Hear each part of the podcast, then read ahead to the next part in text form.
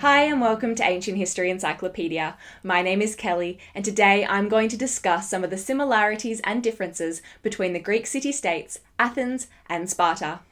First, let's look at each city state's form of government. In the 5th to 4th century BCE, democracy was the system of government in Athens. Democracy meant that all male citizens had equal rights in politics, could participate in public affairs, and had freedom of speech. The assembly, or ecclesia, was the main body of democracy and would meet at least once a month. All Athenian males over the age of 18 would speak up during their assemblies and would vote on all decisions. That leaves out women, slaves, and foreigners who lived in Athens. They could not attend the assemblies and did not have a say in politics. The Spartan government was relatively unusual, with two kings, each from different families. These kings were very powerful, as they led the army and were priests of Zeus. They also held seats on the Council of Elders, the highest court in Sparta. They would have proposed issues that the meeting of the citizens, or ecclesia, would have voted on.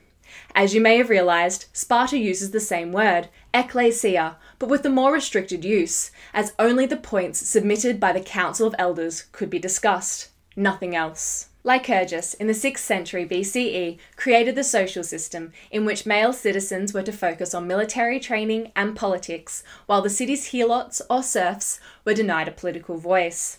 The helots, who grew the crops and did the other lower class jobs in the city, were denied access to land, were not allowed to leave the land that they were assigned to work, and could not become full citizens. To be a Spartan was to be strong, courageous, and disciplined. Boys were trained and educated to be soldiers from as young as seven years old. When a boy turned seven, he would leave his home and join the army with other boys the same age. This militaristic upbringing was known as the agoge and saw the boys jumping, running, swimming, and increasing their strength. They weren't given much food and were encouraged to steal, but not get caught. This rigorous military and athletic training got much harder once they turned 20. The result of such demanding training was a professional army, known as a hoplite army, and they were feared throughout Greece because they were tough, elite soldiers famous for their skill in war. In contrast to Sparta, Athens put an emphasis on the education of the boys as rhetoricians, to be persuasive public speakers and deep thinkers. Along with physical training less strict than Sparta, Athenian boys were taught to read and write, as well as to be proficient in the arts, such as music.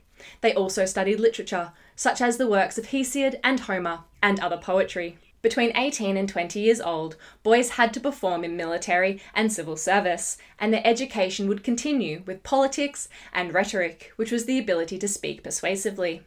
Boys from richer families would get the opportunity to study finer topics, such as astronomy and philosophy. The Athenian army was made up of the male citizens of Athens, and their training started once they turned 18 and was conducted in the gymnasia.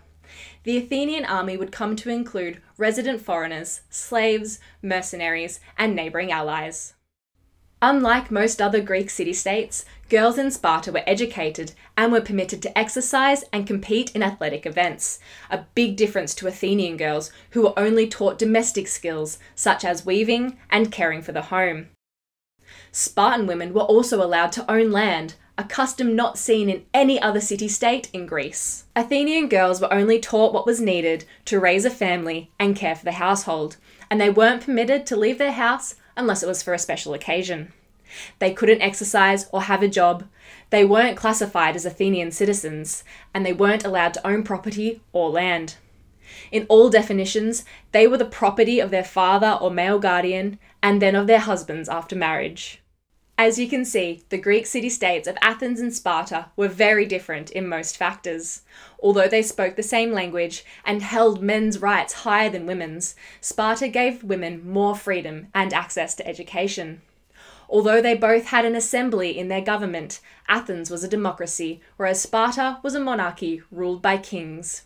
Sparta's physical and military training was of higher importance than other education, whereas Athens, who still had a strong military, considered the education of a wide range of topics more highly. Athens contributed to art, architecture, literature, philosophy, political science, and medicine, whereas Sparta contributed to the concept of the efficient war machine and state unity. Athens focused on individual achievement and accomplishment, but Sparta concentrated on the communal good. Athens was militarily supreme at the sea with their navy, and Sparta was stronger on land with their army. So, which Greek city state would you have preferred to live in, and why? This recording was brought to you by Ancient History Encyclopedia. For more great articles and interactive content, visit www.ancient.eu. Ancient History Encyclopedia is a not for profit organisation.